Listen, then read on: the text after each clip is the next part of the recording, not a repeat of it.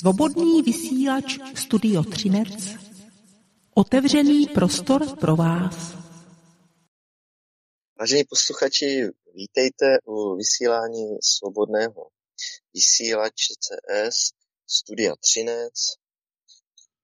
Fonuje Zdeněk Říha ze stránky slovanská kultura tečka cé zet a po delší době se opět hlásíme a tentokrát s zajímavým hostem Věrou Ovečkovou, autorkou velmi zajímavých knih.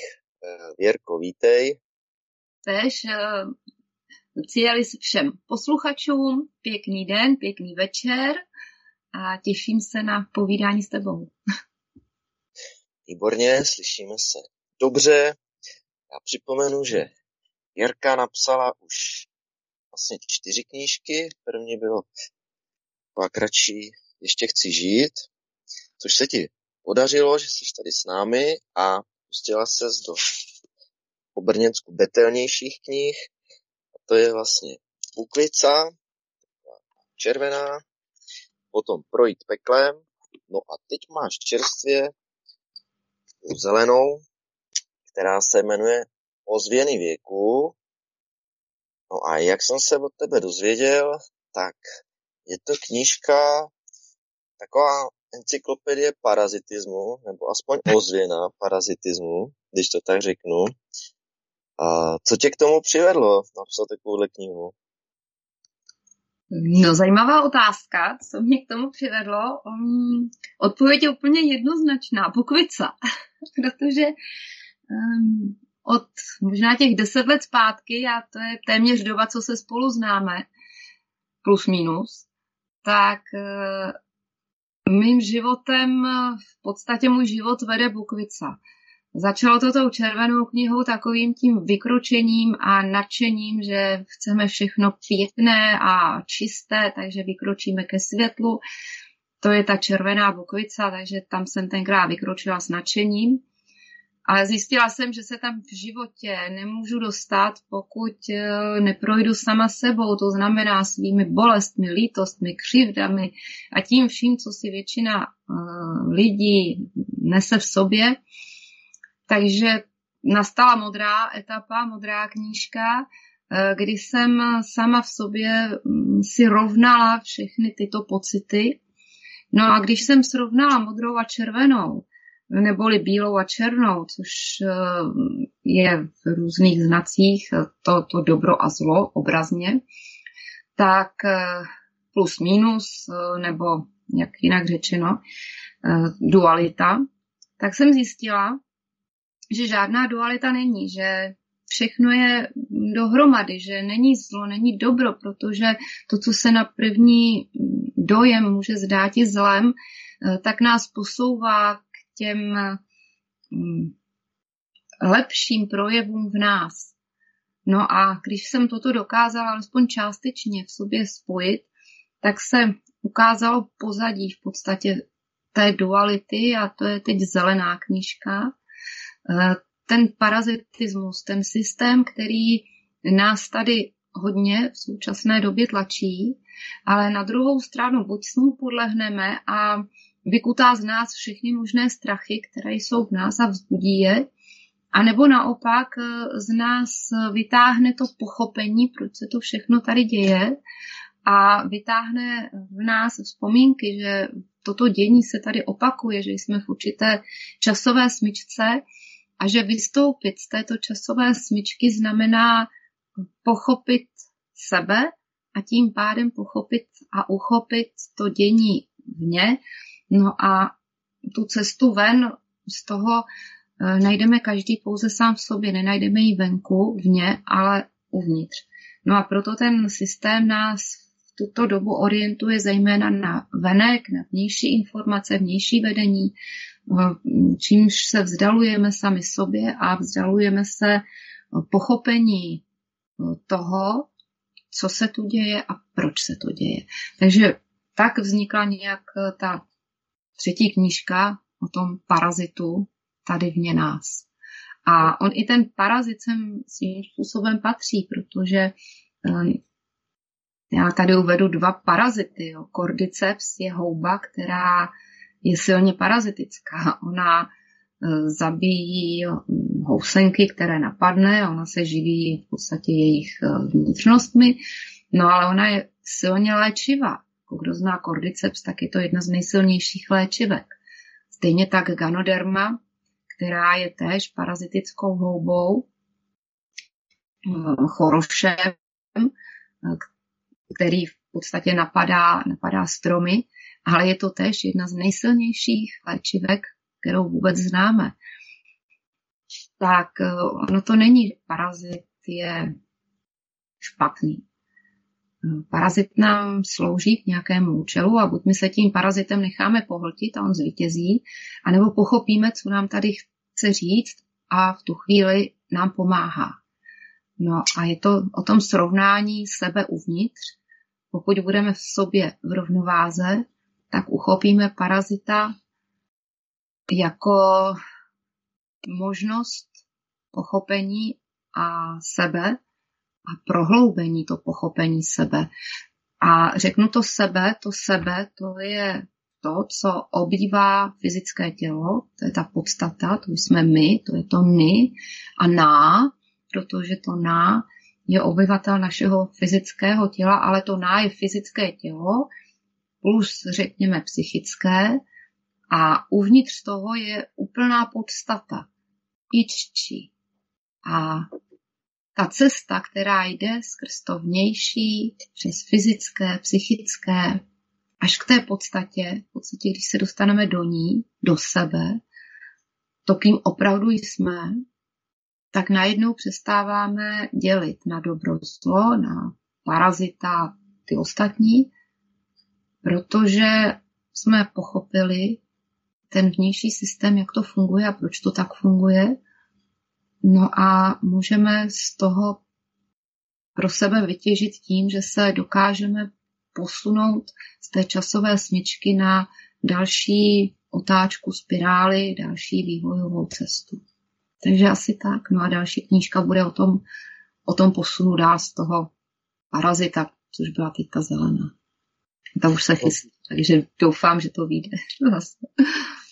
Mně se zdá, že z toho řekla prostě tolik, že už bychom mohli ten pořad v podstatě skončit a mohli bychom společně spolu s posluchači začít jako trávit to, ty informace, a, které byly tak koncentrované a hluboké, ale máme dost času, takže pojďme si povídat dál. Um, Myslím si, že to, co jsi řekla, že mi to úplně mluví jako srdce nebo i, i z hlavy, že jsem v podstatě úplně jinou cestou došel jako k tomu samému. A proč si třeba zvolila jako zelenou baru pro parazity, jako pro para, encyklopedii parazitů, že to většinou se dává jako k přírodě zelená, že jo? Přesně ten důvod, který jsi teď Zdeňku řekl. Protože všechno má svoje plus a mínus. Jo? Já už to nechci nazývat i dobrá a zlé, to je ta dualita, ale jako rub a líc řekněme. Jo? Každá látka má rub a líc, mince má jednu a druhou stranu. Není, nic není jenom o jedné straně. To znamená, že i každá barva má svůj rub a líc. A já začnu třeba, abych teda se dostala k té zelené, tak červená bukvica je síla, červená je mužská barva, je to silná barva, dodává mužům takovou tu uh, mužnou, ochranářskou, zaštititelskou sílu.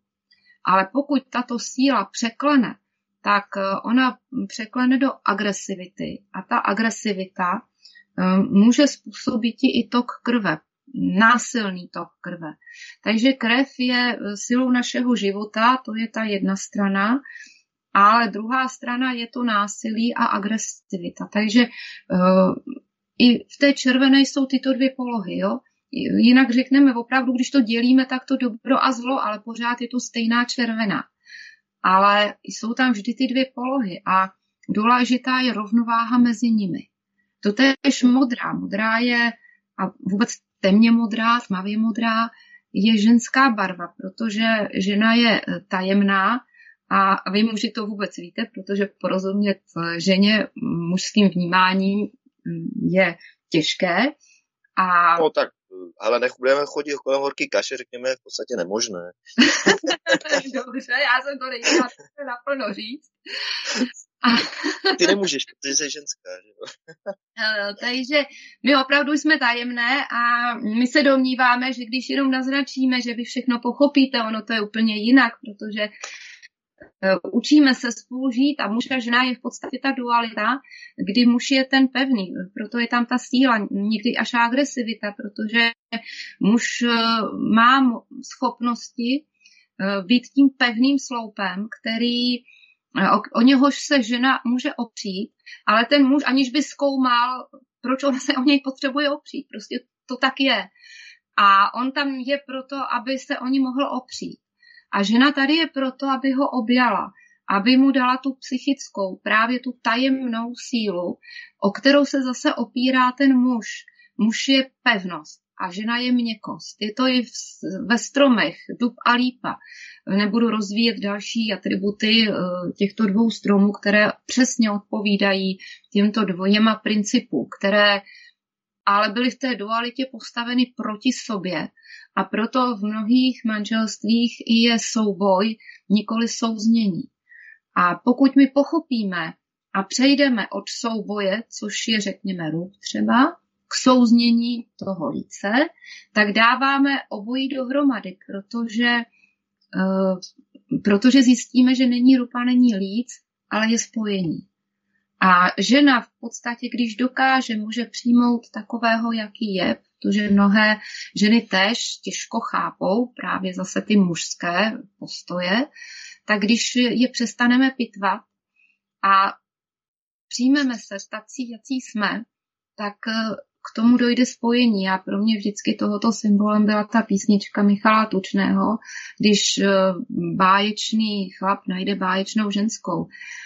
A, a tak dále. Jo. Takže to je to propojení se protikladu. No a z toho propojení vznikl ten parazit. Právě na té jedné straně je to ta zelená, ta příroda, to, že, v, že v ní máme všechno, že z ní čerpáme, že nás drží, protože v odpojení se od přírody jsme ničím. A je to vidět i ve městech, kde, kde ti lidé, kteří se od té přírody odpojili, tak postupně ztrácejí schopnost citu a vciťování se a přecházejí do bezcitu a odpojení. Když to ti, kteří jsou v propojení s tou přírodou, tak naopak prohlubují své cítění. A to je ten, ta jedna strana, řekněme líc. No ale rub je jed, zelená barva je i barva jedu, to znamená otravy a otrávení. No a to je věc toho parazita. Takže pokud máme, pokud jsme ještě v té dualitě, v tom oddělení, tak ta zelená barva pro nás může být též barvou jedovou. To je, že ten parazit převládne a začne ovládat. To je ta, ten kordyceps, který, který napadne tu housenku, aniž by o tom ta housenka věděla, no a pak ji celou pozře a housenka umře. Ale pokud jsme silní, tak dokážeme, nebo dokáže náš imunitní systém se s tímto poprat. A to je i v mně, že jo, máme tam venku ten vireček, kterého se spousta lidí ještě stále bojí. A ten strach v podstatě otvírá dveře k té nákaze a i třeba fatálním koncům. Ale no, pokud no, vlastně budeme... To, co to, to jsi řekla vlastně, že, že to je jed, jo, ano. Tak, vlastně, tak uh, latinsky se jed řekne virus. Prý. A to je přesně vlastně ta situace, úplně, že jak to popisuješ, tak se mě vybavovala naskakoval ten obraz toho, co se děje tady kolem. Vlastně, že, že se ten parazit uh, manifestuje tímhle tím způsobem. Jo, že vlastně to ani jinak proběhnout nemůže. Úplně přesně, Zdeňku, protože to, co je v nás, tak, tak tvoří to okolo nás. A lidé si málo uvědomují, co mají v sobě, protože se neznají, protože byl, jsou od sebe odpojeni a jsou orientováni na venek a na vnější informace. To znamená, že pokud vstřebají a propojí se s informačním tokem toho viru, toho parazita, tak oni tvoří svět parazita, nikoli svět svůj. A to právě je v té zelené knížce. A díky tomu si myslím, že by, pokud se to člověk chce uvědomit, ve, v praslovanštině se řekl jed jad, a, ale protože v, tím vývojem vzniklo mnoho přesmyček, jak souhlásek, tak samohlásek, tak z toho máme dnešní jed. Takže v podstatě ta zelená, ten parazit se pro, propojují v té zelené barvě. No a ten současný svět, pokud si uvědomíme, že to se děje venku, je v nás, v každý, jako v těch, kteří ještě se bojí a i se nakazí, tak ještě mají určitý ten virus, ten jed v sobě. No a měli by i vítat to, že se nakazili, protože uh, může to pro ně být určitá očista a procitnutí. A toto mám od některých těch, kteří se nakazili a v podstatě to tímto způsobem uchopili, tak oni sice to Sice o tom říkali, že to bylo těžké, velice těžké, protože jim to ukázalo hloubku té temnoty, té hrůzy, ale pokud se s tím dokázali srovnat, tak je to vyvedlo právě k tomu propojení těch dvou stran té duality.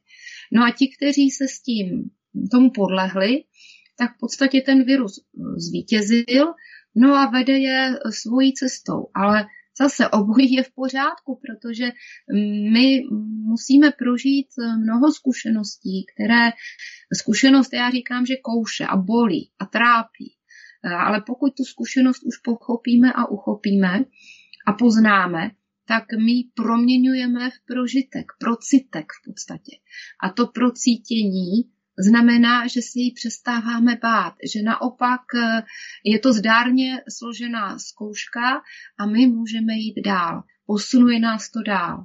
No a tady v dnešní době je ještě mnoho háčků, protože tady jsou někteří lidé nebo ti, kteří nabízí, že nás těchto, teď řeknu, zkušeností, nikoli prožitků, ale zkušeností zbaví.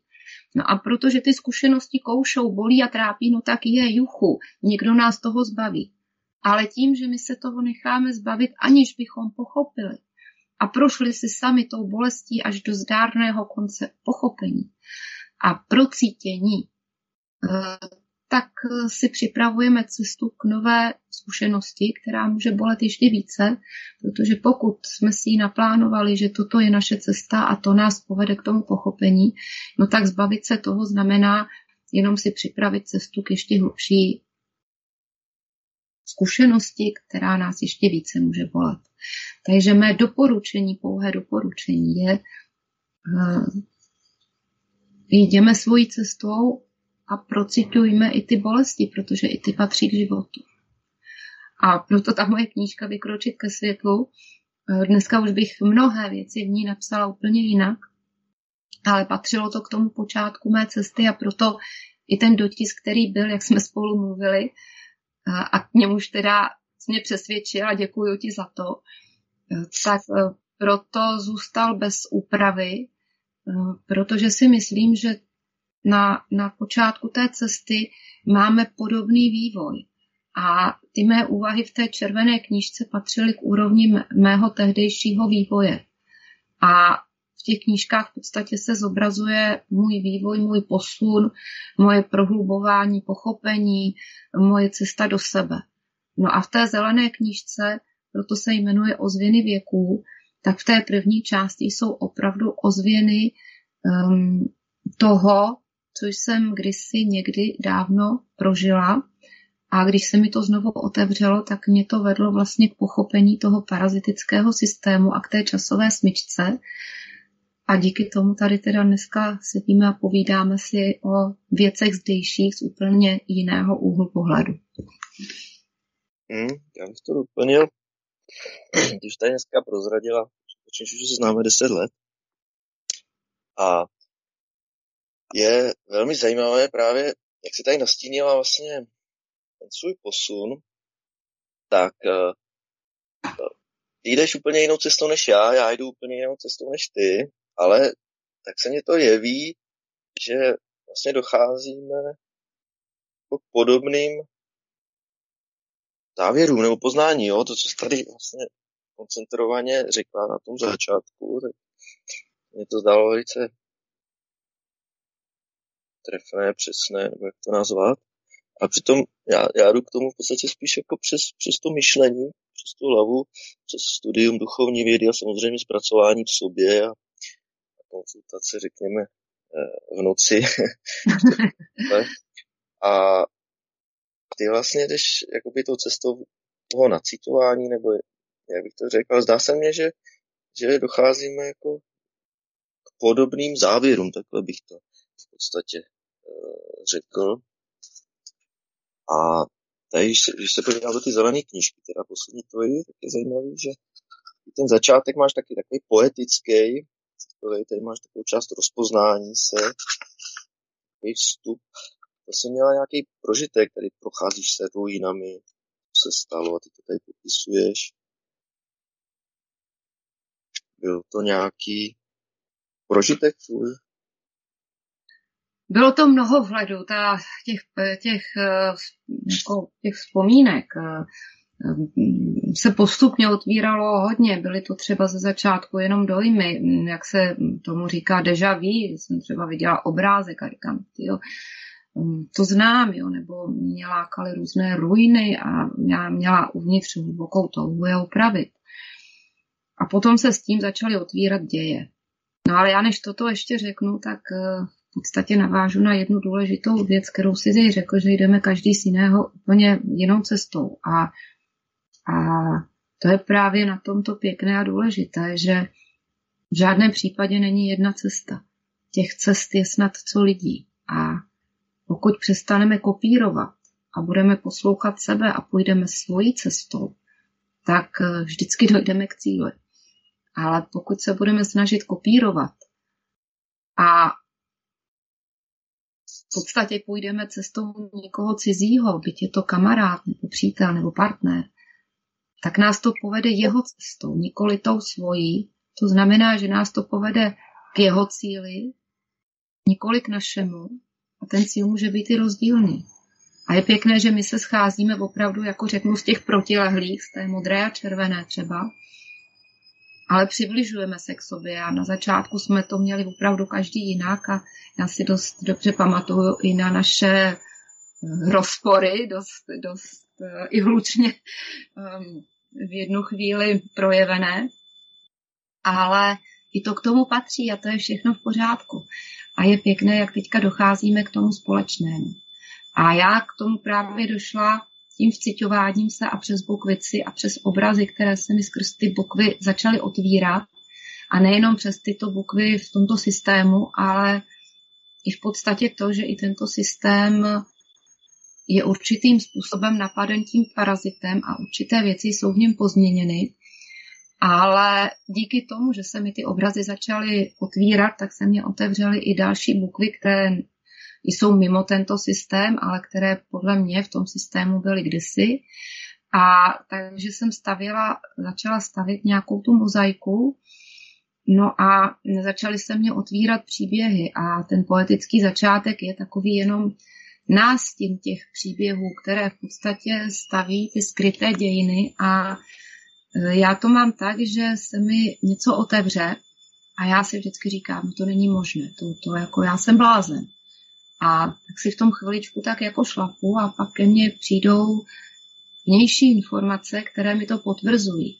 Ať už třeba knihy doktora Liptona, nebo třeba nějaké povídání na YouTube od různých vědců, nebo i třeba ty knihy od německého autora Petra, a teď já nevím, jak se to německy čte, Wohllebena, no, jsem vedle, abych to ne, a, a komolím to, ale já psala třeba Moudrost lesa. Jo, Wohlleben. Wohlleben, tak, děkuji. Jo, ty knížky taky právě se mi líbily, tak na slovanské kultuře tam je vzal. A stejně tak Bruce Liptona, tady máme Biologii víry a další jeho knížky. Takže kromě tvojich knížek na slovanské kultuře jsou i knihy těchto autorů. Takže vřele doporučuju, protože v těchto knihách já nenašla ty informace, ale já opačně našla potvrzení toho, že co se mi otevřelo přes cítění, že tito pánové k tomu došli pozorováním a vědeckou cestou. No to a můžu? Určitě. Já to právě dělám taky touhletou cestou, jo? Že pozoruju tu realitu, vlastně teď to řeším, proč to tak je, a, ale kolikrát mám úplně ten samý jako pocit jako ty, že to snad není možný prostě.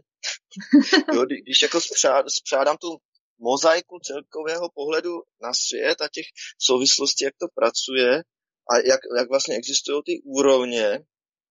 Jo. A teď v poslední době prostě se objevuju, že z každý ty úrovně jako se to jeví v podstatě skoro opačně. Úplně přesně. Ten Zdeň... náhled, to je takový prostě... Zdeňku, já děkuju za to, že to říkáš a teď skočím do řeči, já to vím. Jo, dobře, dobře.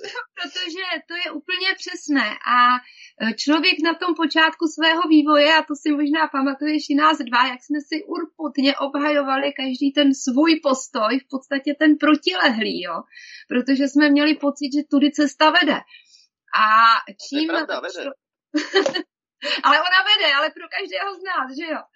Ale teď je to úsměvné, opravdu se tomu musím smát, protože jak jsme oba dva postoupili na té své cestě, tak najednou zjišťujeme, že tam patří všechno. A to je, že my se dostáváme do hloubky a já to dám v obrazu toho, že si představte, že jste uvnitř kulaté sklenice nebo koule nebo něčeho takového a že když jste na počátku, tak se díváte pouze jedním směrem, jako kůň s klapkami na očích a vidíte pouze jenom ten jeden svůj směr a v podstatě odmítáte připustit cokoliv jiného, protože to je za rámcem vašeho vidění, takže jako kdyby to neexistovalo. Jako kdyby to bylo prostě úplně jinde a skryté. A ono to pro vás skryté je. Tak jako pro mě byla skrytá Zdeňkova cesta, tak pro Zdeňka byla skrytá moje cesta. A tak jsme vedli i spory. Ale čím více jsme oba dva postupovali, tak tím jsme zjišťovali nějaké zpočátku drobné a později i větší schody na té naší cestě a pouti. A je to v tom, že čím více člověk jde do sebe, tak se mu zvnitřka té sklenice otvírají další pohledy. A čím, čím vlastně postupuje hloub do sebe, tím více těch pohledů se mu otvírá, až jednoho dne se otevřou všechny pohledy, které jsou skrz tu sklenici možné.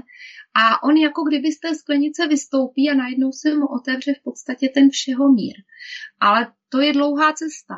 Ale ono už stačí to, že v určité chvíli člověk pochopí, že jakýkoliv názor či náhled, který, který se zdá naprosto protichůdný, takže ačkoliv já, ješ, ačkoliv mě je ještě skrytý, tak on tam je.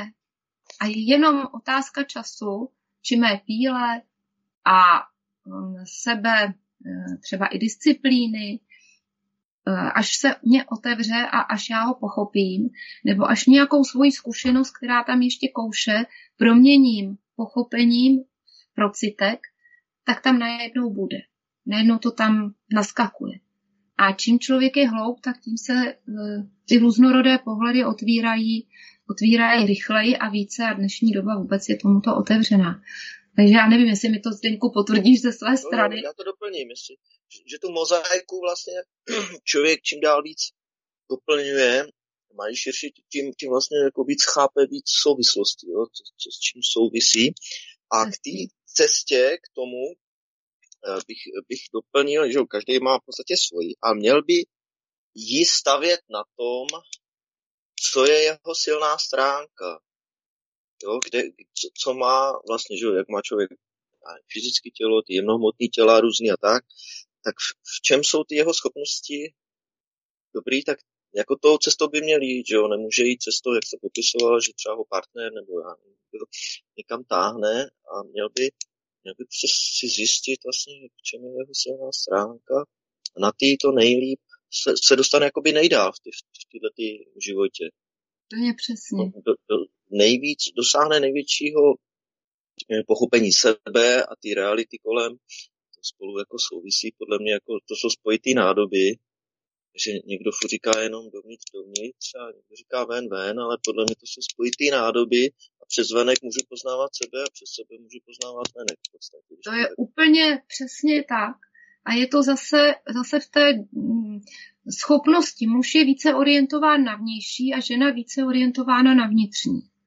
Ale my, když půjdeme tou svojí cestou, tak dojdeme do rovnováhy. A já to mám tak, že poznávám sebe a skrz sebe vnější. A ty si došel z vnějšího k sobě a pak vlastně to máš podobně, jo? Jenomže z opačné strany. A přesně jak říkáš, já bych k tomuto nedošla pouze tou hlavou a ty bys tam nedošel skrz to cítění, protože jsme to tam neměli, ani jeden, ani druhý. A tím, že jsme šli svojí cestou a i mnohdy diskutovali spolu a ukazovali si ty vlastně protistrany, tak dneska docházíme ke stejnému v uvozovkách výsledku, protože výsledek žádný není, proto říkám v uvozovkách, ale ke stejným pohledům. A takže jediná, jediné doporučení je přestat se bát sebe, těch bolestí a lítostí, ale spíš hledat, kde se tam vzali, proč tam jsou.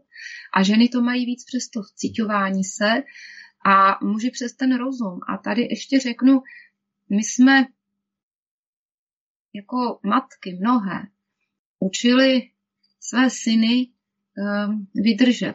Že muži nepláčí, že muž je ten silný, který je držák a tak.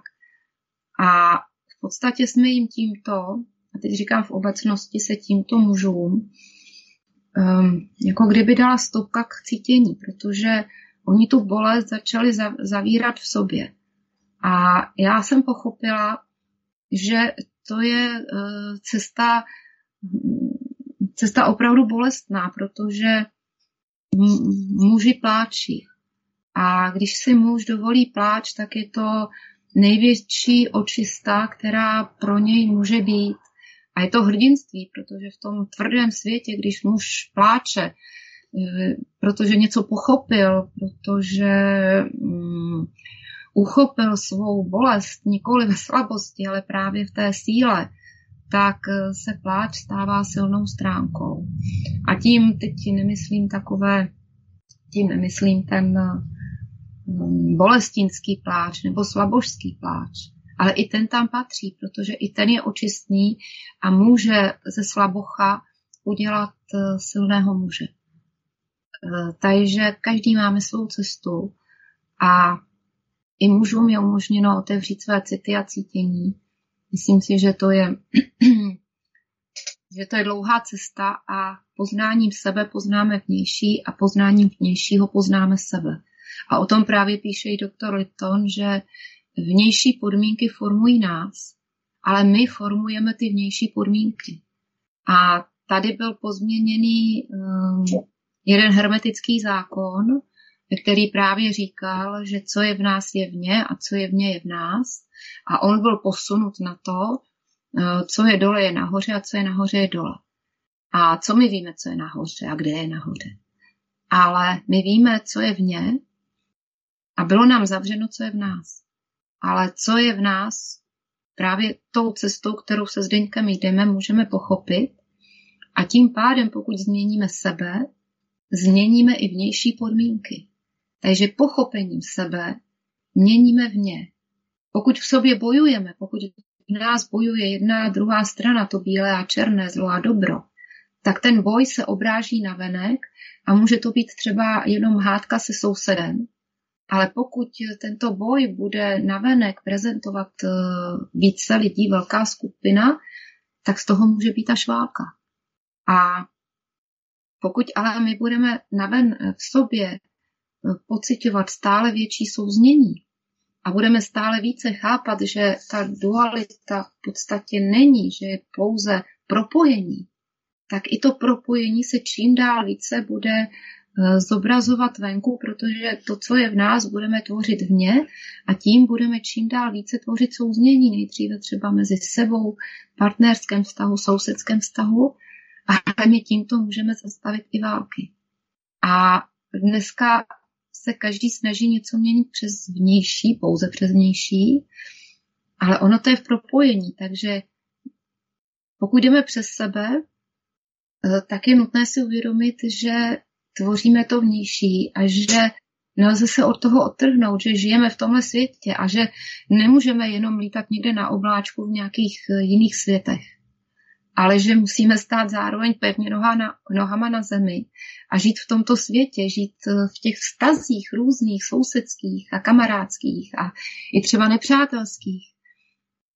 A naopak ta cesta, kterou vidíme kolem sebe, tak ta by nám měla být zrcadlem, v čem ještě máme uvnitř své bolesti a začít si je rovnat. A čím více budeme v sobě, tak tím s větší chutí budeme prožívat ten vnější svět, a to je bukvica ižica, která je předposlední bukvicí v tomto systému, který teda je prezentován v mých knížkách a je převzat teda z, od Andreje Ivaška prvotně, a který možná v další knížce trošičku pozměním, protože skrz to pochopení a toho parazita ke mně přichází systém v trošku jiné úpravě a možná i s novými znaky, tak tato bukvica jižica je v podstatě naplněním toho života, že ten, který si prošel jak vnější bolestí, tak vnitřním pochopením,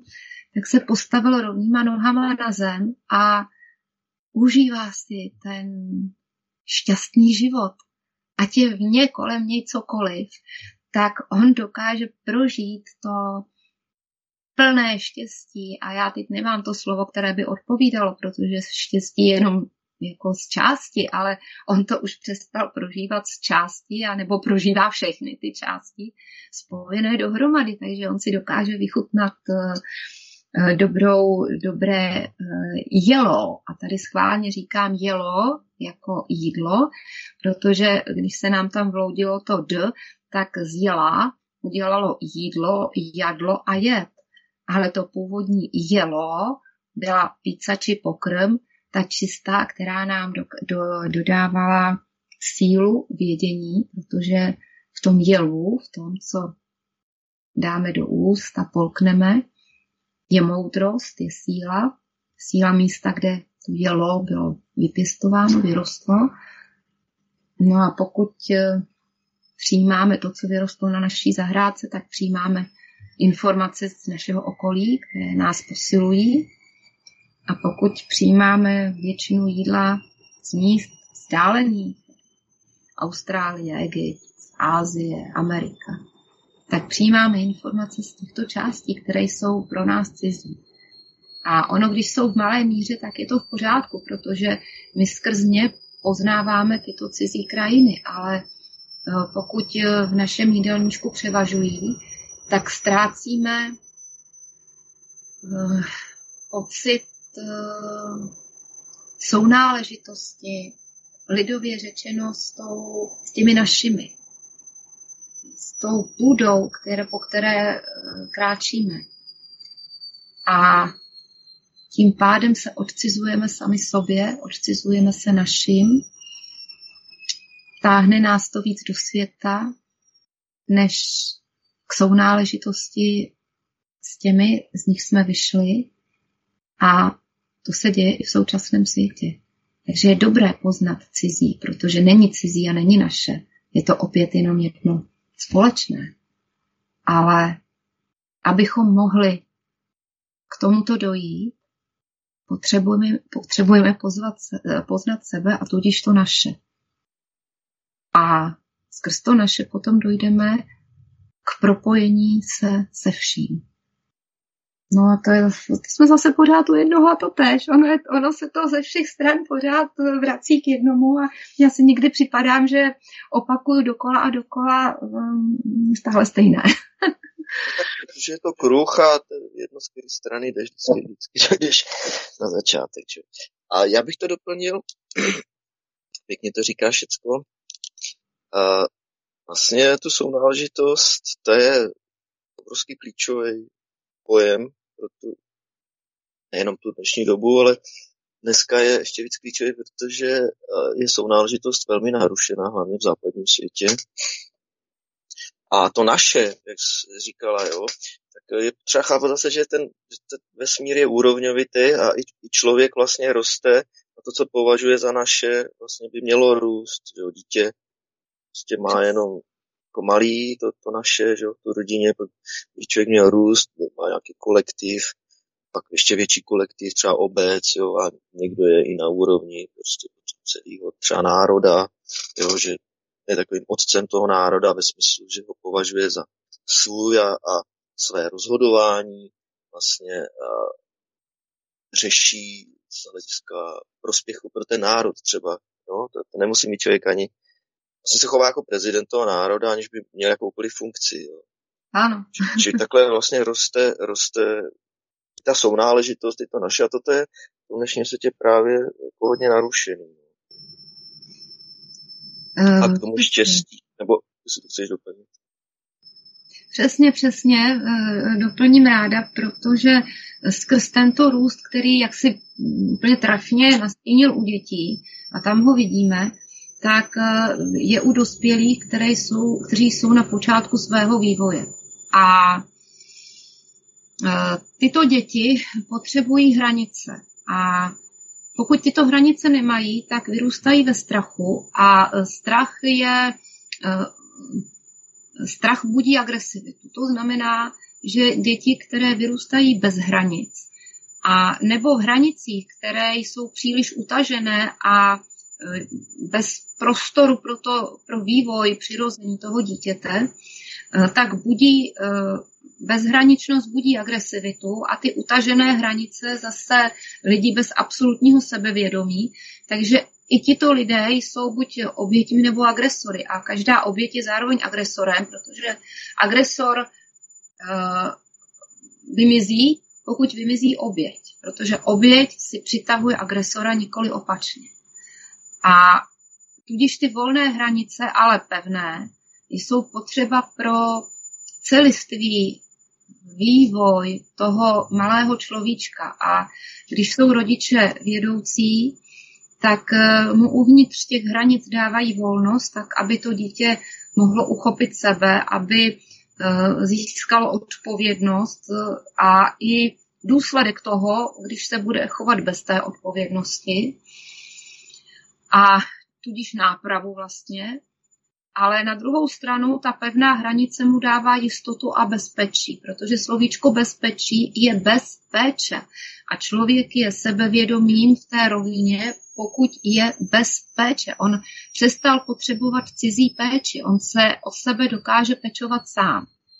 No a tyto hranice, které se rozšiřují a posouvají, tak jak si přesně naznačil, tak umožňují tomu dítěti vyrůst v dospělého člověka. A dospělý člověk je ten, který se obejde bez hranic, které mu dává někdo cizí.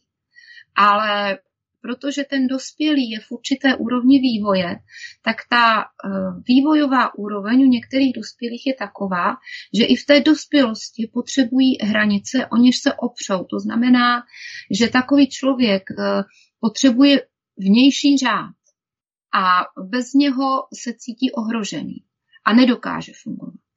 Když to ti dospělí, kteří už jsou dospělí i ve vývojové úrovni, tak je takovýto pevný řád omezuje a vlastně brání jim v naplnění jejich poslání a života. A tito lidé už nejenom, že dokáží dát hranice sami sobě, takové, které jim dávají to bezpečí, ale které jim umožňují projevit se naplno ve své síle, tak tito lidé postupně dokáží dát zase hranice dalším, a to je těm malým človíčkům, které přivedou na svět. No a těžko mohou dávat čistě nastavené hranice ti, kteří je v mládí měli příliš utažené nebo byli bez nich, protože se stejným způsobem chovají k těm potomkům. Buď jim ty hranice příliš utahují, nebo jim je nedokáží dát a tím znova vyrůstají další, další prostě generace lidí, buď agresivních bez těch hranic, anebo naopak utáplých, protože ty hranice jim byly příliš utaženy. No ale dnes máme možnost toto celé pochopit a pochopit i vývojové úrovně těch dospělých, že jsou v pořádku. že teda někdo ty hranice ještě potřebuje a má je tam mít, protože bez nich bude těžko fungovat, nebo vůbec. A někdo naopak už je tam boří, protože funguje bez nich, protože si je dokáže dát sám. A někdo už je dokáže dát i těm druhým, to znamená, že v té čisté podobě dávat těm, kteří ještě potřebují. A tady narazím na hierarchii, na přirozenou hierarchii, která v podstatě v tomto je, protože dřív ty uh, vedoucí dokázali nastavit čisté hranice těm, kteří je ještě potřebují, aniž by oni se cítili omezeni a naopak oni v těch hranicích mohli plně fungovat a odevzdat maximum toho, co ze své úrovně mohou. A postupovat maximálně, rozvi, rozvinout, maximálně ano, se rozvinout a vyvinout. Rozvinout je do šíře, vyvinout je do hloubky. A tím pádem mohli růst. Když to dneska je hierarchie úplně opačná, která omezuje ty, kteří už by mohli fungovat bez hranic, anebo už dává ty hranice těm dalším a dává bezhraničnost těm, kteří jsou úplně na tom opačném konci, kteří je potřebují a nedokáží si je dát.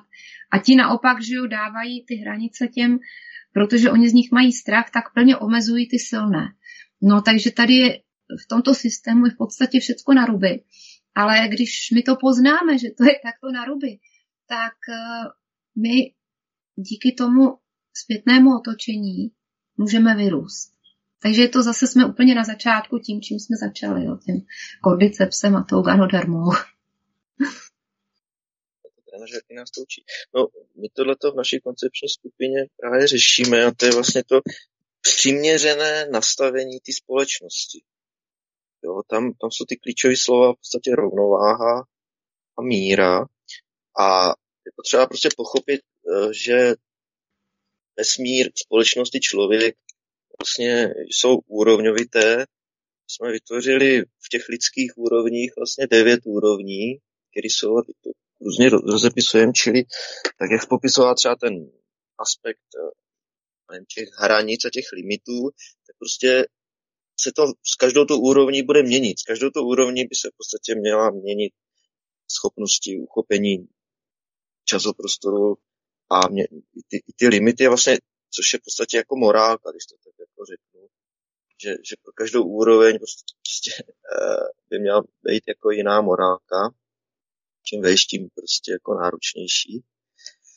Uh, a v tomhle to vlastně teďka není, že jo, protože teďka náhoře v určitým, na ty šestý úrovni třeba parlamentu, tak tam, tam jsou v podstatě lidi jako do určitý míry zrácení, takže to, to určitě, určitě neplatí. A takže řešíme to, jak znovu nastolit tu rovnováhu a nastolit to, aby prostě to bylo optimální, ty limity každý úrovni, a, ale klíčový tam je to, aby prostě na aby byl soulad mezi vnitřní a vnější cestou. V podstatě toho, že jak, na jaký úrovni je člověk vnitřně, tak podle toho, aby měl i tu pozici v té společnosti. Jo, tohle je, bych řekl, klíčová věc, která je dneska zvrácená. Dneska čím větší jako, já nevím, egoista nebo parazit, tím líp se jako dostane vlastně nahoru. Protože tady tenhle ten prvek, když chceme zlepšit společnost, to soužití, sounáležitost, tak a se, tohleto se bude muset změnit. A, a změní se to tehdy, když vlastně to nejprve nadlimitní množství lidí jako pochopí a začne, začne to v podstatě podle toho žít. No. Se to si myslím změní v té společnosti. No, je, to, je to na, na, jako na, na dlouhou ještě krát. Něco k tomu chci povídej, říct. No, povídej. Uh, plně s tebou souzním.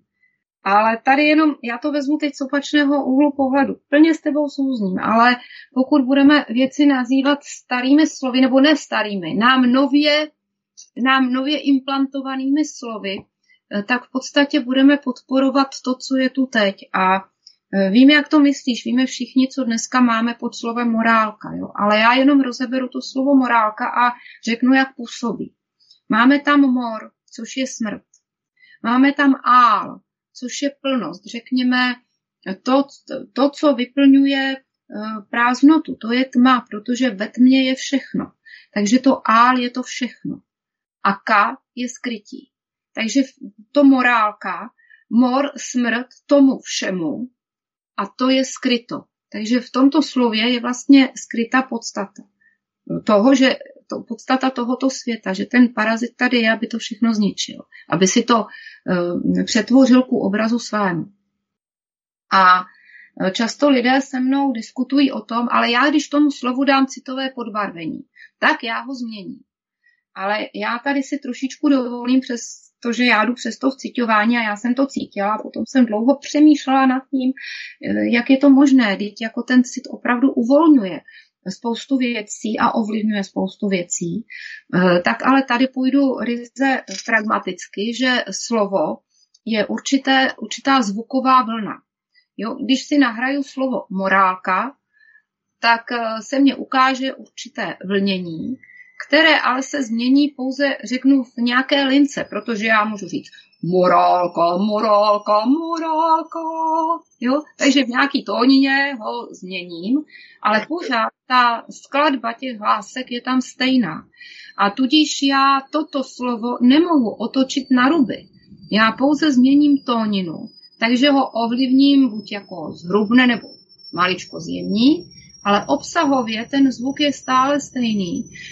Tudíž ten zvuk tvoří stejné, buď ve více hrubém nebo ve více jemném, ale stále stejné. Aby se tam něco změnilo, musím buď hlásku ubrat nebo přidat. A nebo úplně říct jinou schrumáž hlásek, to znamená jiné slovo. No a to je právě v dnešní době velká manipulace s jazykem, kdy my máme tři modální slovesa a modální to je mod, čili určité kódování. Ta modální slovesa jsou muset, smět a moci. A tato modální slovesa v podstatě z člověka vědoucího modulují otroka neboli raba. Protože člověk svobodný se rozhoduje sám za sebe. A nemá tam musím, chci, protože i to chci bych tady zařadila k těm slovům. Toto už je pryč, protože on ví, cítí a dělá. A už tam nemá musím, chci, smím, dovolili mi to, mohu, umožnili mi to. Ale má tam pouze cítím, vím, čili cítění mozek na stejné rovině. A když se to potká, tak to udělám. A pokud tam mám ještě tato slovíčka, tak ona mě modulují do podřazenosti něčemu, někomu, třeba i tomu systému nebo komukoliv. Čili ještě tam mám, že se musím dovolovat. I kdyby sám sebe. A na toto se zapomíná. Že mnoho lidí řekne, a já už jsem si to dovolila, já už jsem si to umožnila, nebo umožnil, dovolil. Ale já se nemám co dovolovat ani sám sebe. Protože pokud to tak mám, pokud vím a cítím, tak činím. A slovíčko čin odzadu přečteno je nič, nič odzadu přečteno je čin. A to je ta rovnováha mezi přeměnou a mezi teda tím, co bylo a co se mění zase na nové. To je ta spirála. Protože nič čin, nič čin a stále. Já v podstatě to, co vstřebám, tak prociťuju a ono se to proměňuje a zase v nové. Je to jako ve škole, kdysi dávno, já nevím, jestli to teď ještě tak funguje, mám pocit, že maličko jinak, když se na konci roku odevzdaly staré učebnice, jako kdybychom je zničili, protože pro nás už byly přežité a dostali jsme na další rok nové, které jsme přes prázdniny si mohli prohlédnout, podívat se, co budeme dělat. Většinou skončili pod postelí, v uvozovkách nebo obrazně, protože hurá na prázdniny. A na začátku roku jsme ale věděli, do čeho jdem, protože už tam ty učebnice byly a už byl nový plán. A tak se to dělo vlastně po celou výuku té školní docházky a to bylo to nič čin, nič čin. A ta rovnováha, ta dneska mizí.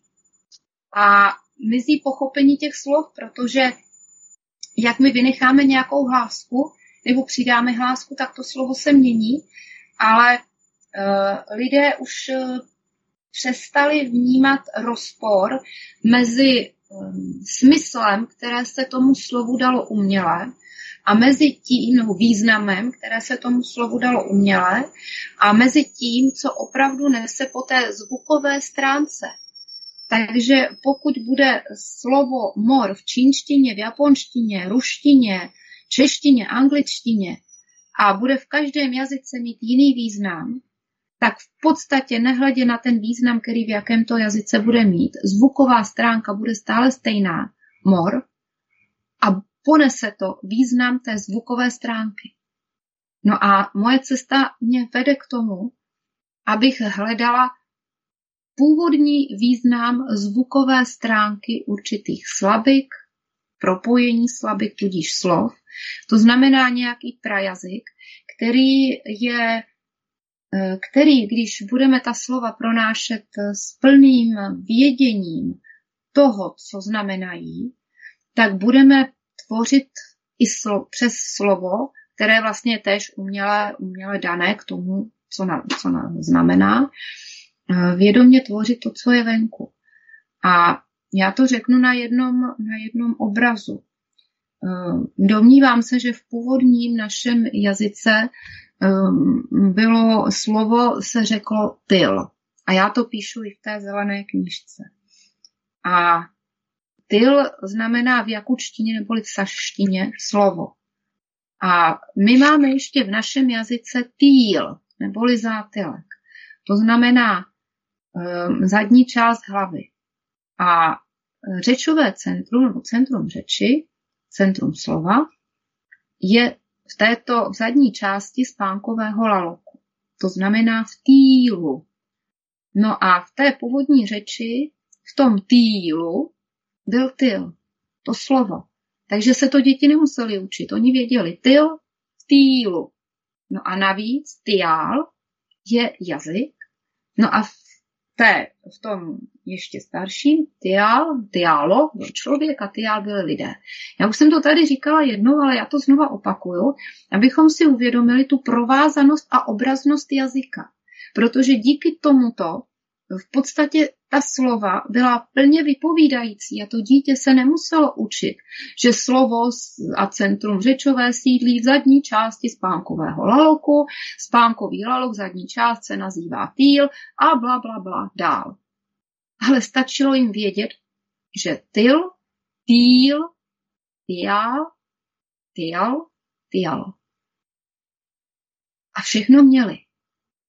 A toto z naší řeči vymizelo. Slova ztratila význam, protože pokud ona něco nesou a my tomu dáme ten opačný význam, tak tělo slyší původní význam, protože přijímá zvukovou vlnu, ale rozum tam už hází ten uměle daný význam. Takže v těle nastává rozpor a někdo ten rozpor už dokáže vnímat, což vidí na lidech kolem sebe, a někdo to má ještě úplně zavřené a bude se se mnou hádat, že když to citově podbarví, takže to má, že to otočí. Ale to je jejich. Já, se, já prostě už jsem poznala, že to je jinak a mnoho lidí kolem mě už to poznává tež. Takže je to jenom na tom, abychom zase šli tou cestou poznávání. A když půjdeme touto cestou poznávání, zjistíme, že mnohé věci uh, jsou bez možnosti v naší řeči vyjádřit, protože ta slova vymizela. Protože my uh, hovoříme silně ořezaným a pozměněným slovníkem. Uh, podle lingvistiky tečka cé zet pouhými nějakými dvěma, dvěmi a půl tisíci slovy, maximálně třemi tisíci. A tím pádem ztrácíme schopnost vyjádřit přesně to, co cítíme. No ale to uh, možná, že je na další povídání, takže... Tak to až po písničce. Dáme si teď písničku, ať se trošku občerstvíme. Pepo, dej nám tam písničku, prosím, díky. Tak vážení posluchači, vítejte po písničce. A My jsme skončili s Věrkou slova morálka, které teda je takové v podstatě negativní. To Věrka rozebrala. Já nad tím přemýšlím tak, že v podstatě morálka, nebo takhle to uvedu, že víc než ten zvuk toho slova mně přijde důležitý obraz, aby jsme vůbec společně mohli, mohli komunikovat a vlastně si vyměňovat obrazy vzájemně. A ty, ty slova jsou takovým klíčem vlastně těm obrazům. Jsme dokonce přišli i na to, že nestačí jenom jako ty samotná slova, ale že je potřeba komunikovat a vysvětlovat si to v rámci jako celých jevů, které, které si budeme popisovat, že pak, pak to porozumění je, je na vyšší úrovni, takže úplně jako chápu, Jirko, že, že chceš jakoby toho čistit, vlastně ty slova, ale pro mě třeba je přijde důležitější být schopný komunikovat ty, si ty obrazy i skrze, řekněme, neúplně jako ideální slova. O, když, když to vlastně řeknu takhle. Čili ta morálka samozřejmě je, jako popisuje v podstatě ten obraz toho slova morálka je e, jakoby mravnost nějaký nízký úrovně. Jo? Když to, ta, ta ideální, ten ideál je ta mravnost, tam, tam jako nahoře a, a teďka v těch našich různých úrovních se, se morálka mění. Vlastně, když to ty, ty limity, nebo jo, jak si o nich mluvila, tak se prostě pro každou tu úroveň vlastně mění. Takže ano, v podstatě, když na tím teďka nově přemýšlím, tak vlastně ty, ty limity, to je taková klec, že jo, která vlastně člověka omezuje, tak je proto slovo morálka tak jakoby negativní, tak jak se popsal, ale možná i přiléhavé. Jo, přesně tak. To, co žijeme teď tady kolem nás, tak je morálka. A já nerozlišuju jako slova špatná nebo dobrá. Já mám pocit, že všechna slova, která tady jsou, jsou v pořádku. Jenom tím, že jsme jim přestali rozumět, tak je někdy používáme mylně k tomu, k čemu neodpovídají. Já to řeknu ještě jako šířeji, protože všechno kolem nás je zvukem. Všechno nějak zvučí. Nějak zvučí tráva, rostliny, živočichové, les. Všechno nějak zvučí. A ta prvotní řeč byla o tom, že dokázala, že to slovo dokázalo býti zvukem toho, co popisoval.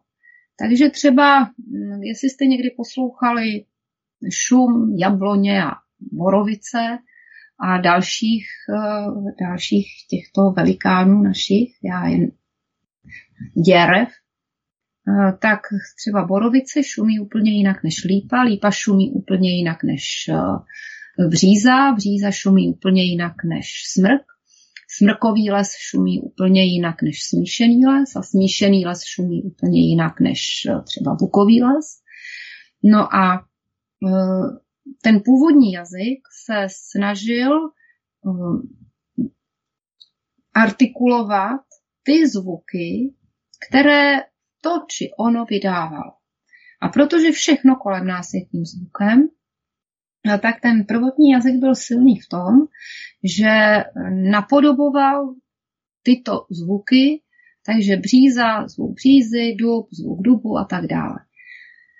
A Tím, tím vlastně ten jazyk byl silný v tom, že ten zvuk tvořil.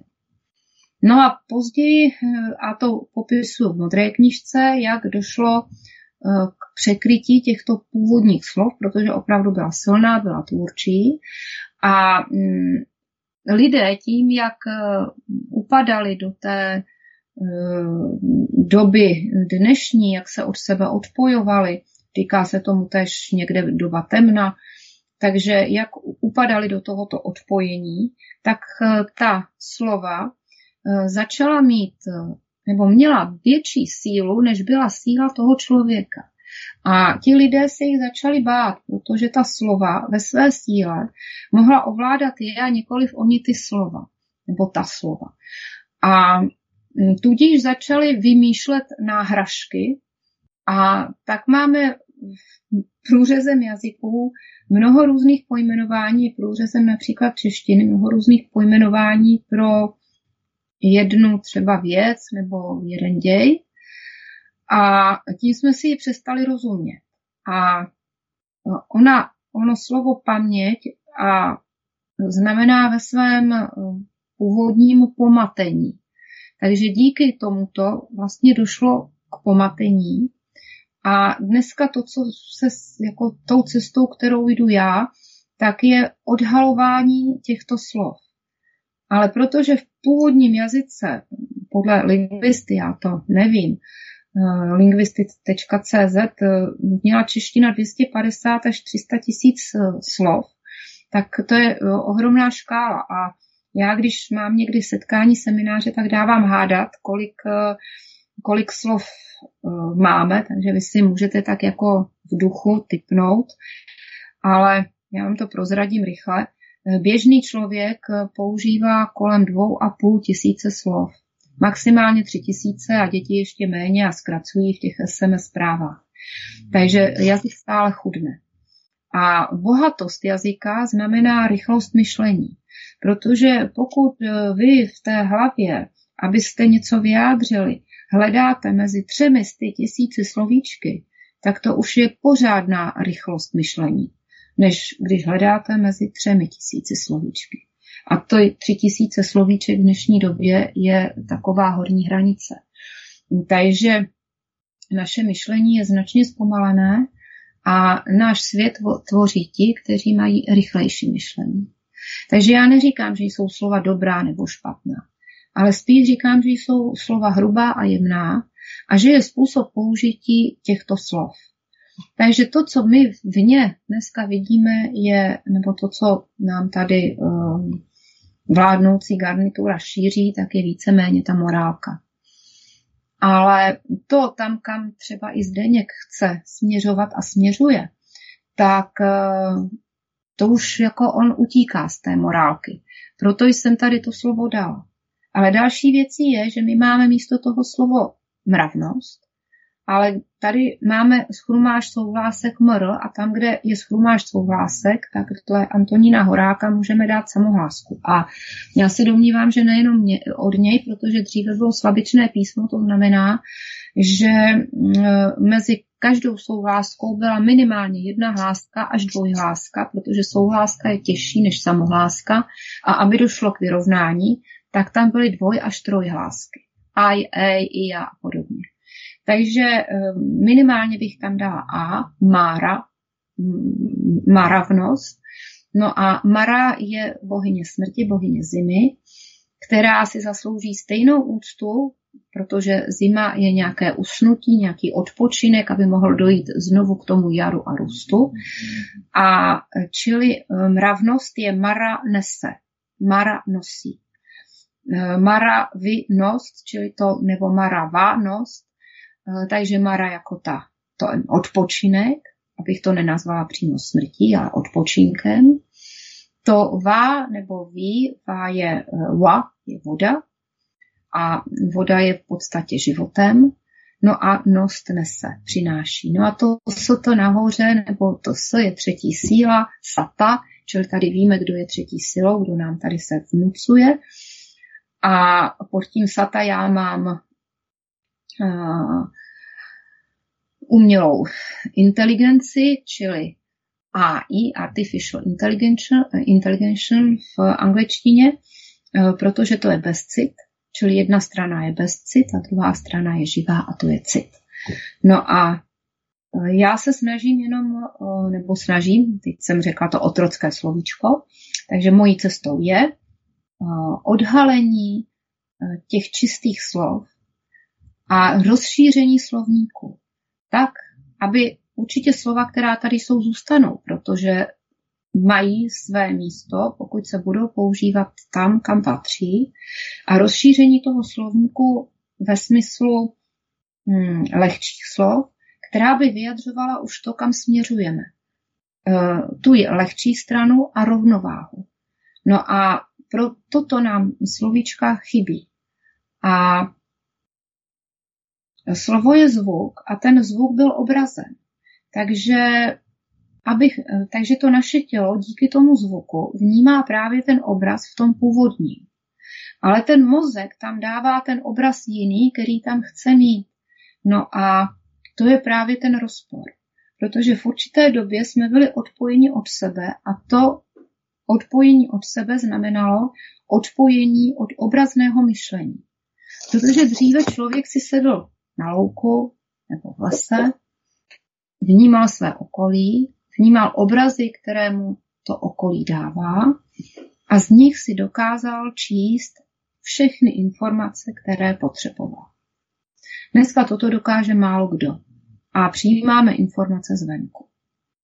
A díky, díky i písmu a tisku, protože písmo, které používáme dnes, je téměř bezobrazné a proto se náš mozek musel naučit číst tyto téměř bezobrazné znaky, protože když napíšu les, tak ten tvar psaný toho les, ať už je to tiš, jako tiskací nebo psané podobě, tak v žádném případě ten les nepřipomíná jako les, jako obraz.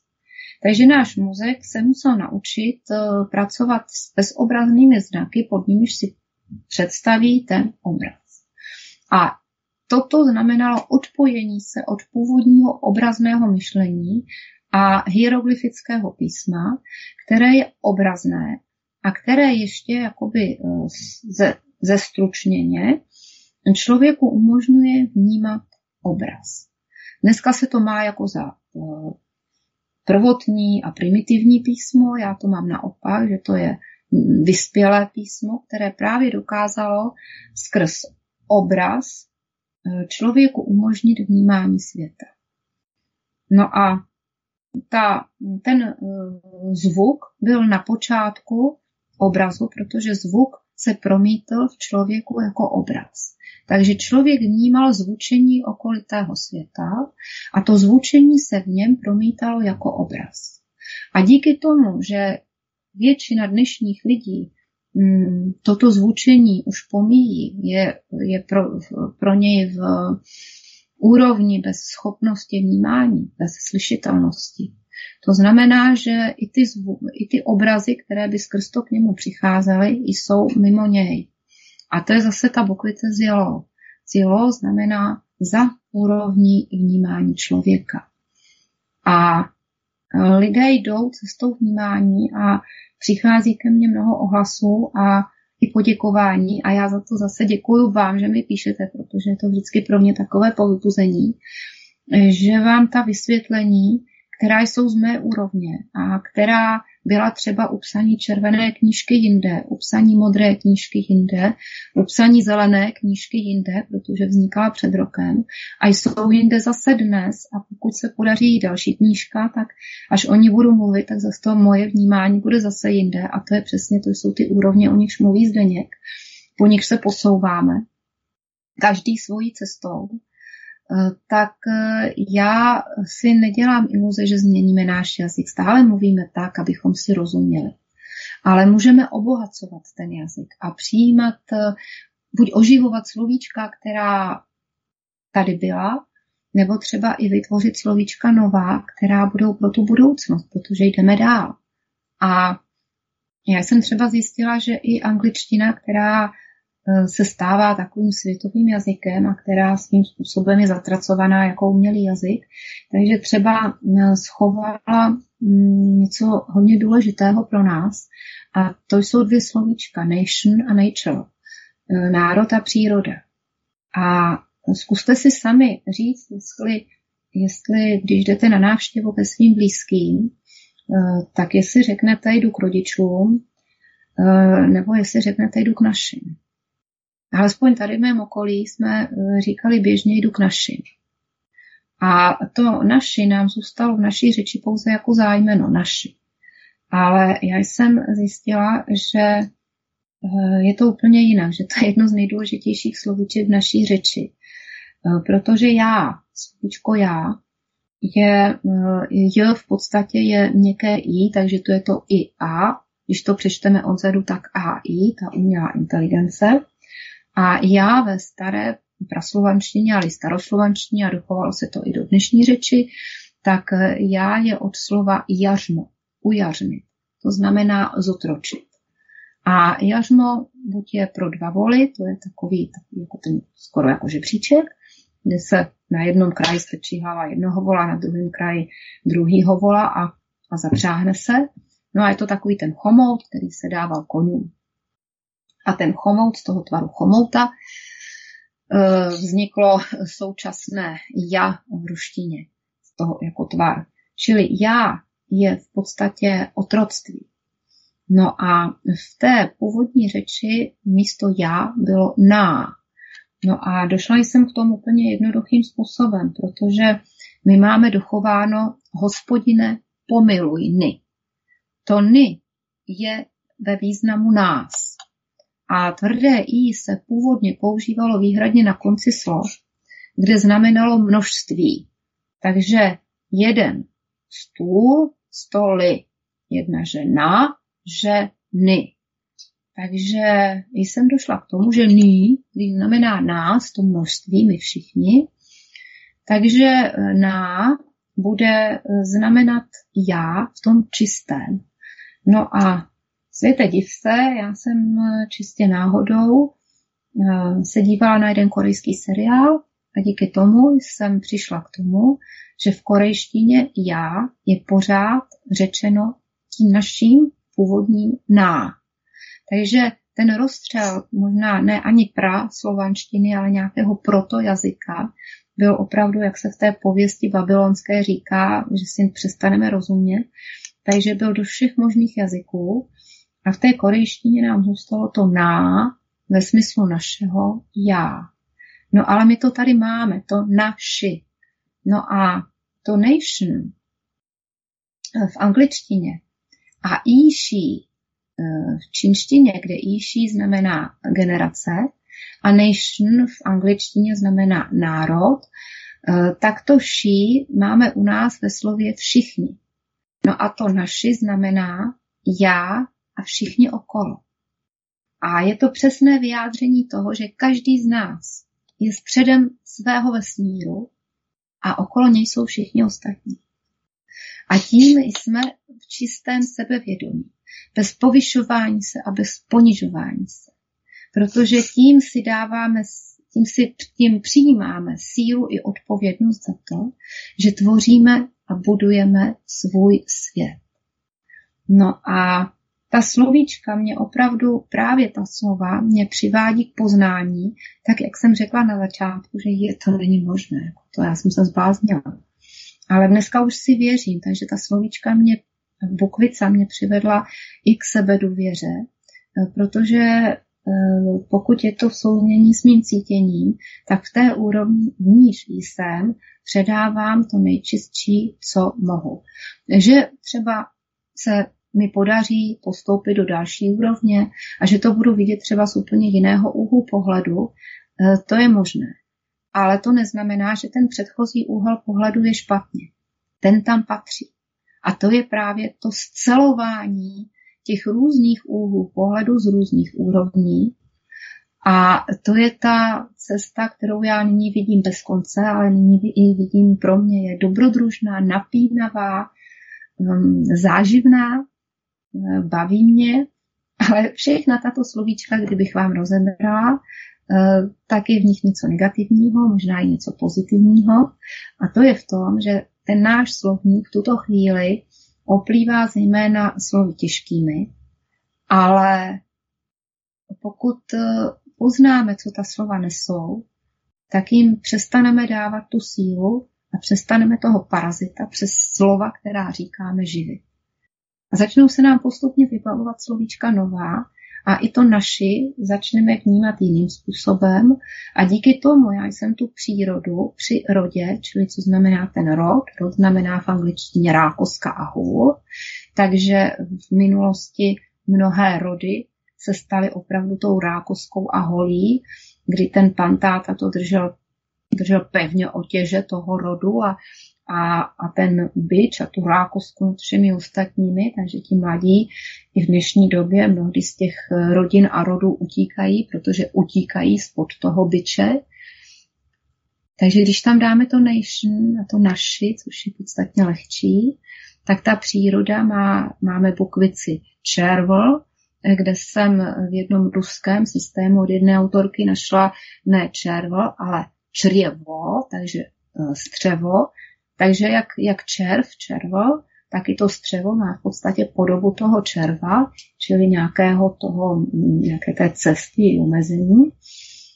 A já jsem, já jsem zjistila, že vlastně, když dáme na červ, jako je nature, a necháme tam to na, na červ, takže to je v podstatě možná, že to samé, nebo přibližuje se to původnímu slovnímu označení přírody. Protože je to to na, já a červ, nebo ščerv vlastně při nás. Je to totéž, co znamená příroda při rodě, ale je to vyjádřeno jemnějším způsobem.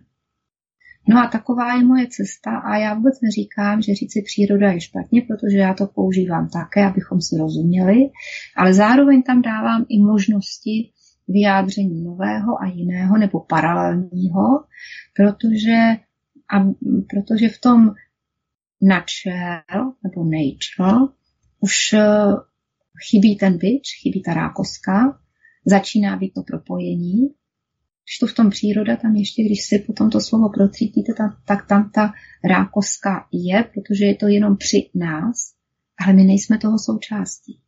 Když to v tom načel, už jsme součástí. A to je vlastně cesta i psychologická, i hmm, I vnitřní, protože já se zase zdráhám říct si to duchovní, protože zase duch neboli dách z praslovanštiny znamená smrt. No a tady zase blahoslavení duchem chudí, takže když si přečtete duch odzadu, tak je to chud. A toto slovo, ten duch, znamená to odpojení se od sebe, protože my jsme dopustili tu chudobu vnitřní, tu prázdnotu vnitřní. Když to ve slově iččí, což je teda opět z jakučtiny nebo z saštiny, tak tam je ta plnost. Ič a čí. Čí je vlastně ta síla. A oboustranná slova, oboustranně čitelná stejně, tak jsou jedněmi z nejsilnějších slov. No a iččí je v podstatě ta podstata, to, co je ve všem. I v nás, i v tomto těle.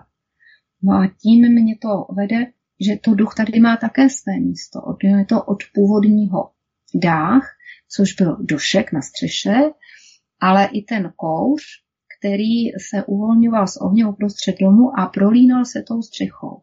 Takže je to jako mrtvý, zemřelý člověk, z něhož odchází ta jeho podstata a stejným způsobem jako kouř tím, tou doškou, tak se prolíná z jeho těla ven. No a možná, že vám s tím vytane název smrtí proslulého města Dachau. Takže ta, to poselství my máme stále kolem sebe. A mě ta slova vedou a já s, se štěstím zjišťuju, že začínají vést i mnohé z vás. Takže Zdeňku, nevím, jak dál. No ani to já moc ne. ne. Toho tolik třeba i namítnout nebo zareagovat, ale myslím si, že to asi není úplně předmětem dnešního jako vysílání. Řešit tady nějaký teologický rozpory. Spíš bych třeba na něco navázal. Jako řekl si spoustu velmi, velmi jako zajímavých obrazů, na některýma fakt jako rozum zůstává i stát, ale některý jsou úplně perfektní a, a tady třeba to rozšíření slovníku, to vidím taky jako hrozně důležitý. Teďka Pjakin v nějakém posledním vysílání řekl něco takového, že, že vlastně ten národ nemá pojmy, jo, pro některý vlastně jeví nebo techniky, technologie, tak vlastně nemůže, nemůže je, je, je uchopit, jo, tím ty, ty lidi prostě v tom národě a vlastně nebude nikdy provozovat, realizovat, nebo jak to říct, provádět.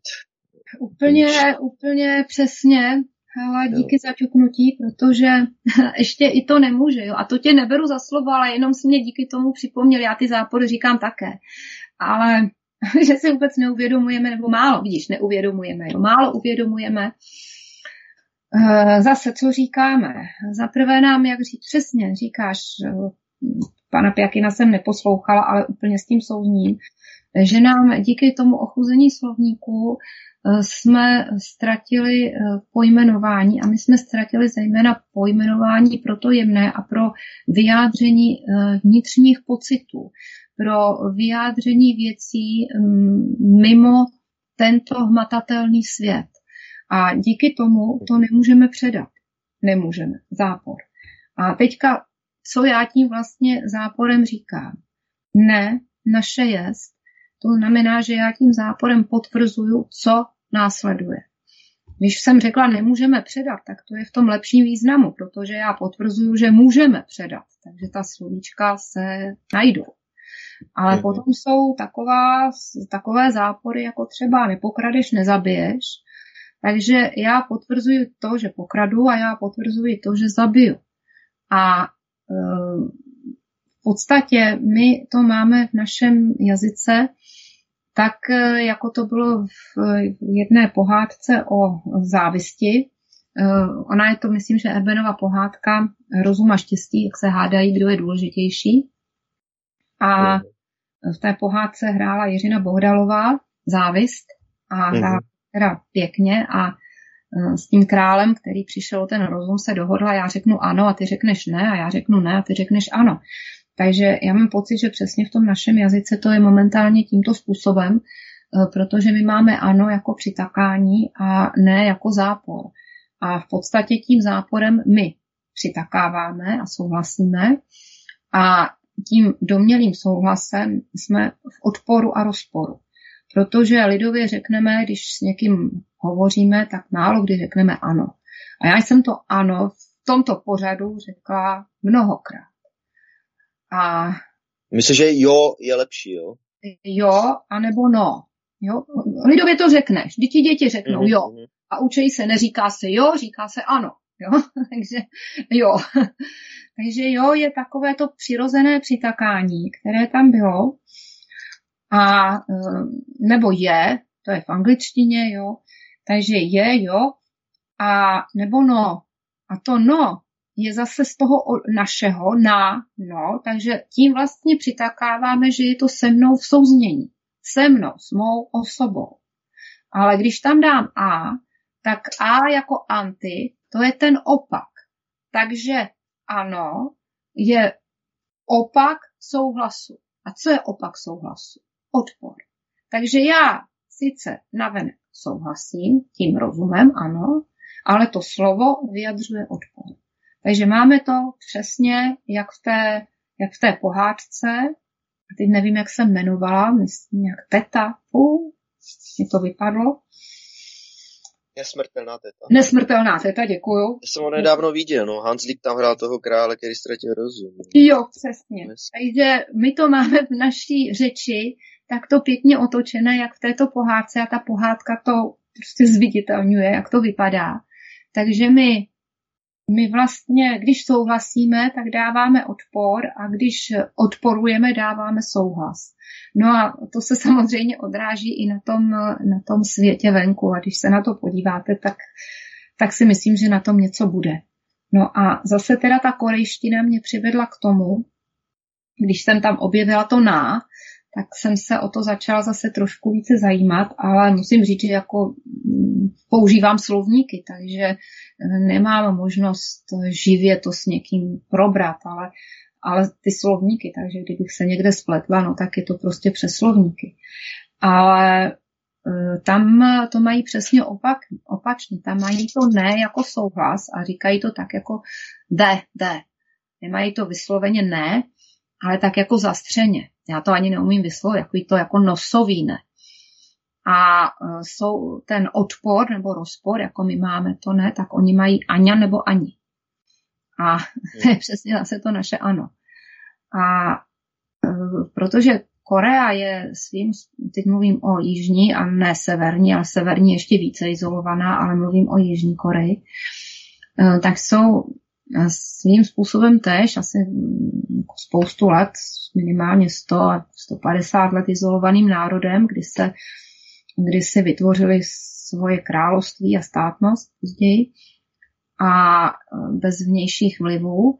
Takže si tam udrželi ještě v tom jazyce slabičnost, což je právě ta slabičnost, je základní známkou té praslovanštiny, takže slabiky byly plnovýznamové.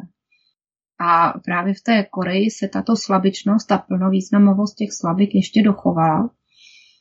A ta praslovanština to měla podobně, plnovýznamovost právě slabik, ale tím, jak se ty slabiky v té praslovanštině začaly spojovat a jak ti lidé začali třeba mluvit i více a rychleji, tak se začaly vytrácet samohlásky.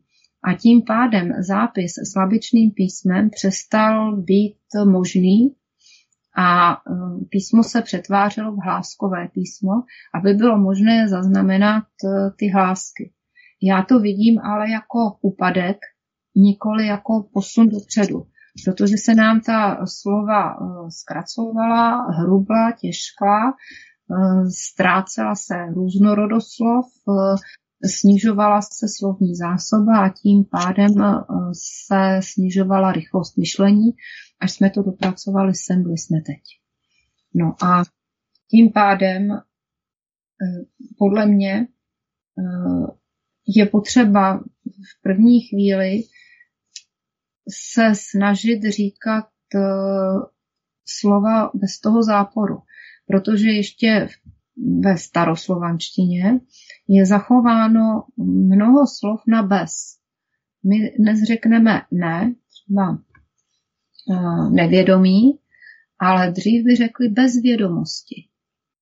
A my máme slovo bezvědomí, což v podstatě je člověk, který ztratil vědomí, ale člověk, který um, ztratil paměť v tom významu, tak jak ji máme dnes, tak upadl v paměť v pomatení a to je též bezvědomí. Takže my jsme začali zaměňovat mnohé původní významy za nové a tím se i ztrácela ta různorodost, protože dříve, já to dám na jiném příkladu, dříve mělo všechno své pojmenování, takže dám to na příkladu vody. My máme dneska voda jako jedno slovo pro vodu jakoukoliv. Ať je to voda kalná nebo čistá, ať je to voda ve studánce nebo v řece, ať je to voda v lidském těle, pořád je to voda. Ale dříve nebylo voda. Slovo voda by pojmenovalo pouze jednu určitou, určitou vodu. My k tomu dáváme dneska přívlastky.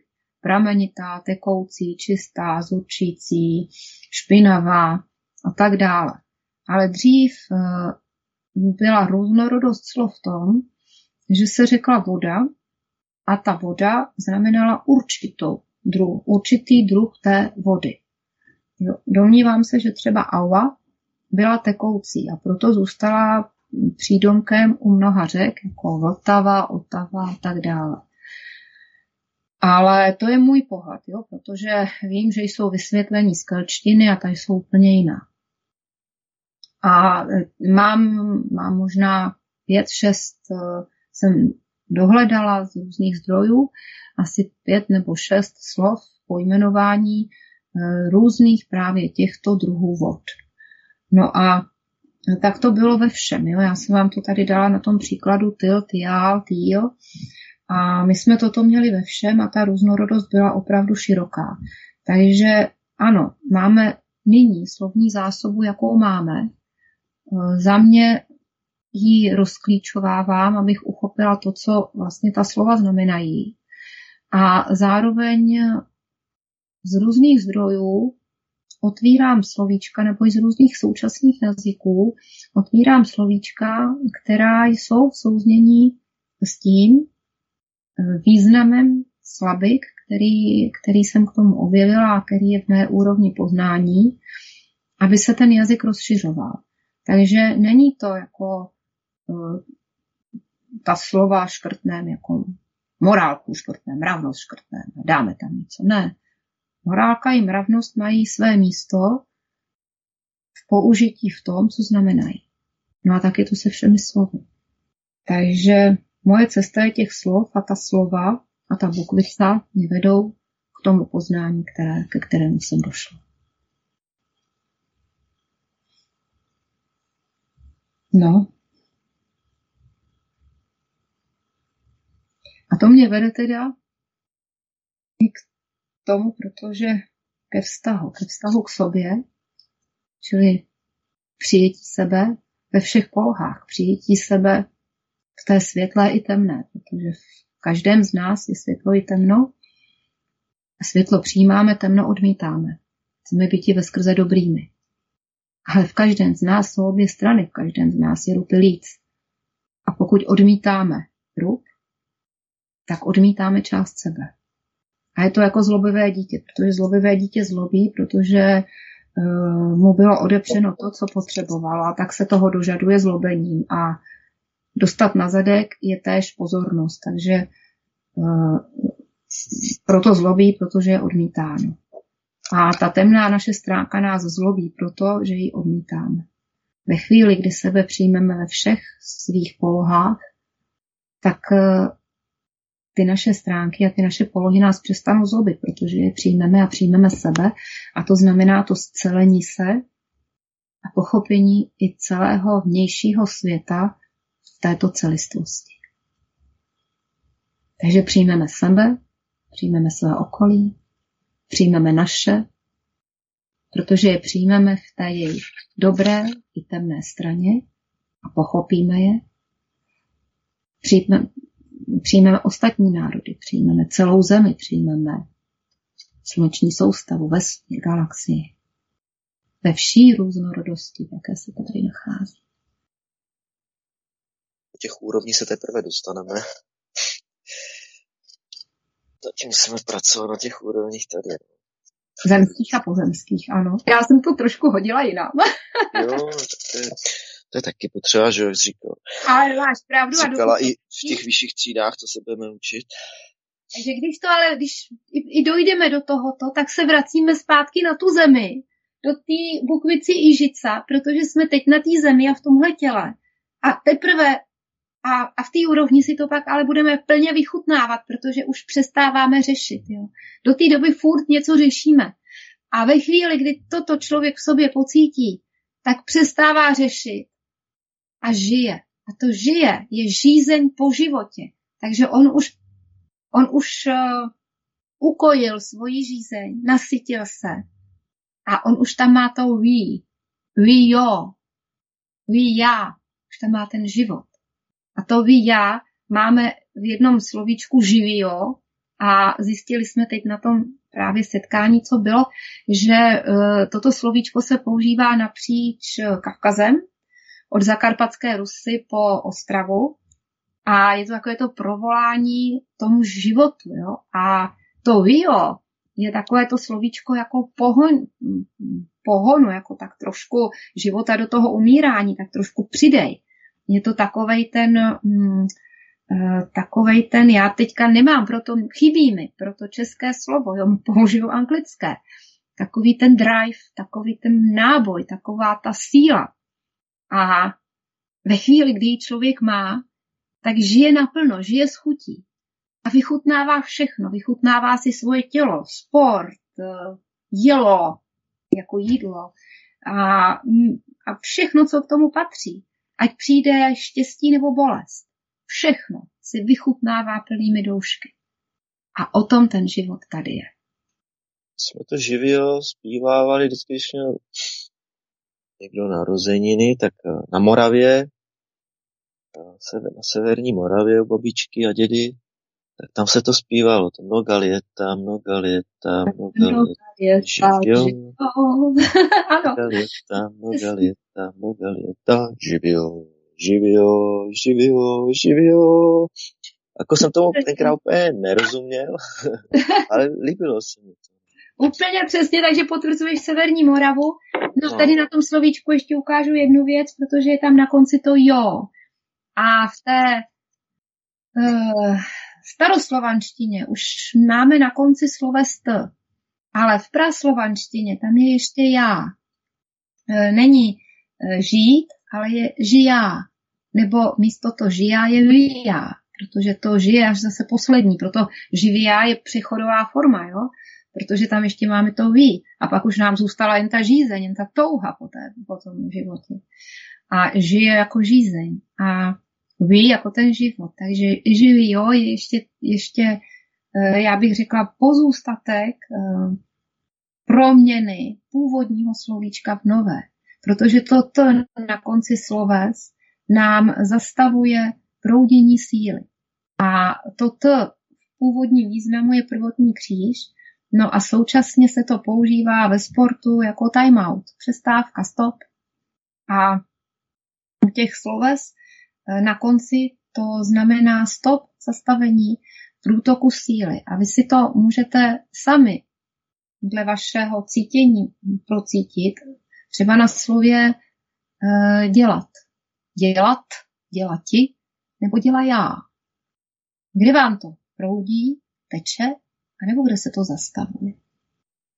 No a to, je, to jsou takové hm, proměny, které, které mění náš jazyk a které mění tok síly v našem jazyce.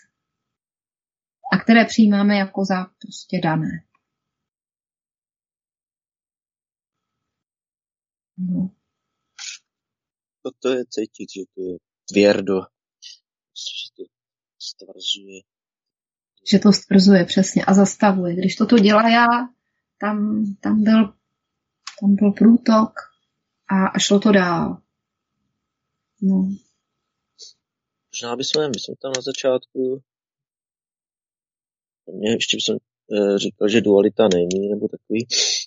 Možná bychom to měli trošku u, uvíst po míru, aby Uh, jsme posluchače nemátli, protože ona je i není, že jo? Jo, ale tak, já to řeknu, je to zase podle těch úrovní. A v té Bukvici to je také tak, jo? Kdo má tabulku Bukvice nebo Bukvici, tak od první Bukvice as až po Bukvici Jeci, tak já to přednáším jako hmotu, která nás motá. Prostě jsme v tom zamotaní, aniž bychom rozdělovali To, to dobré, zlé, prostě tu dualitu, ale vnímáme ji tam nějakým způsobem, ale jsme v tom zamotaní. Potom od té Bukvice Rieci po Bukvici právě ten červ, už jsme začali rozdělovat. Já tomu říkám materie. A tady žijeme natvrdo v dualitě. Bílé, černé. Zrno, plevy. Jo, a, a tvrdě dělíme a tvrdě si jdeme za tím zrnem, protože ty plevy fuj. A pak dojdeme do toho červa a stále jsme v této dualitě. Ale protože jsme určitým způsobem naplnili ten pohár červa, tak je nám umožněno sahnout si za hranici hmotného světa do toho prvního, řekněme, hrubého, jemně hmotného. A to je šamán a v podstatě všechny praktiky, protože ša jako obraz šamana a všechny praktiky, které s tím souvisí, takže, takže dění v prostoru, prostranství a čase. A tady, se, tady vlastně získáváme ty hranice. Tady častokrát člověk, který se s tím zabývá, to je oblast magie, takže buď spadne do černé magie nebo do bílé, pak zjistí, že je to jedno a to též, protože bílá je pouze páchání dobra, černá je čisté čiré zlo. Ale on zjistí, že v podstatě magie není to ani to, že magie je zase ta střední cesta, kterou všichni používáme ve svém běžném životě, aniž bychom si to uvědomili. Takže bez zasahování do vnějších jako jiných zón, které mohou ovlivňovat i ostatní. No a když tímto projdeme se ctí, tak se dostáváme do úrovně jať. A jať je právě spojení bílého a černého. A to je, že přijdeme k tomu, že to zrno by tady nebylo, kdyby nebylo v počátku obaleno těmi plevami, protože díky těm plevám ono mohlo dozrát. Takže scelujeme. a přijdeme na to, že ta bílá i černá jsou to v pořádku, protože ta černá umožnila dozrát té bílé. Takže ty plavy jsou stejně v pořádku jako to zrno. No a jdeme do poslední etapy vývoje svého, kdy, když toto skolíme a toto poznáme, tak přicházíme k tomu, že vlastně dualita mizí, protože my jsme ty dvě stránky té duality dokázali scelit a opouštíme veškerá svá lpění a závislosti na tom materiálním v tomto světě, ale přesto si to naplno užíváme, takže mě může stát v garáži Rolls Royce a vůbec to není na závadu, protože já si dokážu naplno užívat jízdu v něm, jako se ho stejným dechem dokážu vzdát a o tom je ta hmota, až dojdu do té úrovně Ižici, kde si to užiju a do poslední Iže, která je v Puklici času a jak řekl pan Kozirev, čas rovná se hmota, takže v té chvíli jsem plně pochopila či pochopil, porozuměla či porozuměl hmotě a času a mám možnost z toho vystoupit. A to je celý systém pokliku, který předávám. Tak to byl moc krásný obraz. Přesně, přesně to. Dualitu prostě člověk překoná, až se dostane do určitý úrovně, až vlastně propracuje ty svoje jednohmotné těla, když to řeknu, se jiným obrazem, než to krásně popsala teď, že, že, že se už vlastně poskládá, dokáže řídit ty svoje jednohmotné těla a dokáže už vlastně překonat tu sílu hmoty, čili nelpět na vlastnictví, vyšší stupeň, nelpět na vlastním názoru, ještě vyšší stupeň, vlastně nelpět na, na tom prožívání, čili do, dosahuje právě ty, ty mravnosti, protože vlastně dokonalá mravnost je nel, nelpění vůbec na ničem. Úplně přesně. Ale, ale doplním nelpění, ale užívání si toho. Jo, jo, jo. jo. Prožívá, naopak, toho Rolls Royce se vzdá v garáži. Promiň. Jo, že, že to nelpění, nebo to bezlpění, jo, to, to nemáme tak zažitý. A já sice jedním dechem hlásám, co to znamená, ale druhým i ve mně je tak zakořeněno, že se snažím i sama sebe opravovat, abych prostě to přestala postupně říkat. Takže bezlpění znamená, že já ho mohu mít, pokud jsem schopná se ho jedním dechem vzdát. A to užívat si té hmoty neboli materie tady v tom světě, spíš už materie, protože já už, už jsem vybředla ze zamotání se do hmoty. Takže já si užívám a někdo potřebuje mít zámek a někdo chatečů prostřed lesa. Takže jde o to, abychom si užívali to, co je pro nás dobré a co nás naplňuje, ale bez toho lpění. Ve všech úrovních, ať už je to opravdu ta materie, myšlenky, psychika, nebo naše podstata. Iččí. Myslím, že se nám to krásně završuje tímhle ten pořád, že máme namalovanou tu cestu, která je před sebou, protože nevím jak ty, ale že nikdo, že nikdo z nás ještě nejsme na tomto dokonalém nelpění. Já určitě ne. No to já si myslím, že také ne. Když jako mnohé věci si tam srovnávám, které, na kterých jsem dříve lpěla, tak dneska už si je srovnávám, ale určitě Gratuluji. ještě mě kus cesty čeká. No, já chci zdůraznit to, že vlastně to, to není prostě lusknutím prstů, že si to člověk jako řekne, ale že to je fakt tou prací, kdy, kdy člověk uchopuje a vlastně začíná jako řídit ty svý jednohmotný těla, protože pak teprv vlastně může on na něčem nelpět, že do té doby jsou nám říze, řízeny zvenku, čili je to vlastně to zdokonalování všelijakých těch svých vlastností, to, co je člověku vlastní, schopností prostě, tak a potom zas můžeme někdy jindy. Jirko, bylo to velice, velice zajímavé, moc ti děkuju za to povídání. A posluchače samozřejmě nasměruju na, na naše stránky. Ty máš stránky vera ovečková tečka com nebo cz? Ne, cz, cz. cz, vera ovečková tečka cz, anebo e, moje stránky slovanská kultura tečka cz, tam se dají objednat. To je knihy jak Puklica, tak Projít peklem, tak Ozvěny věku. A tak tě poprosím teda o rozloučení s posluchači. Já v prvé řadě děkuji vám, že jste mi dali prostor, vám oběma, studiu Třinec a tobě jako, jako skvělému partnerovi v našem rozhovoru. Doufám, děkuji. Že to nebyl monolog můj, ale já to vnímala jako náš rozhovor a velice příjemný rozhovor, takže já opravdu děkuju.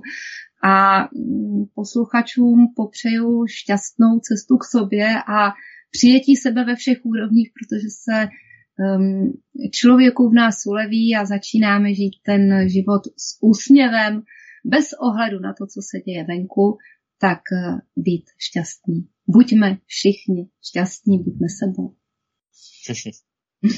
Kéž jsou všechny bytosti, bytosti šťastné. No, přátelé, já bych tady nedávala vás. Všichni, jo, protože to bych ještě zase rozvinula na další půl hodinu, ale buďme šťastní. Tak buďme šťastní. Naschledanou, naslyšenou. Naschledanou. Svobodný vysílač Studio Třinec.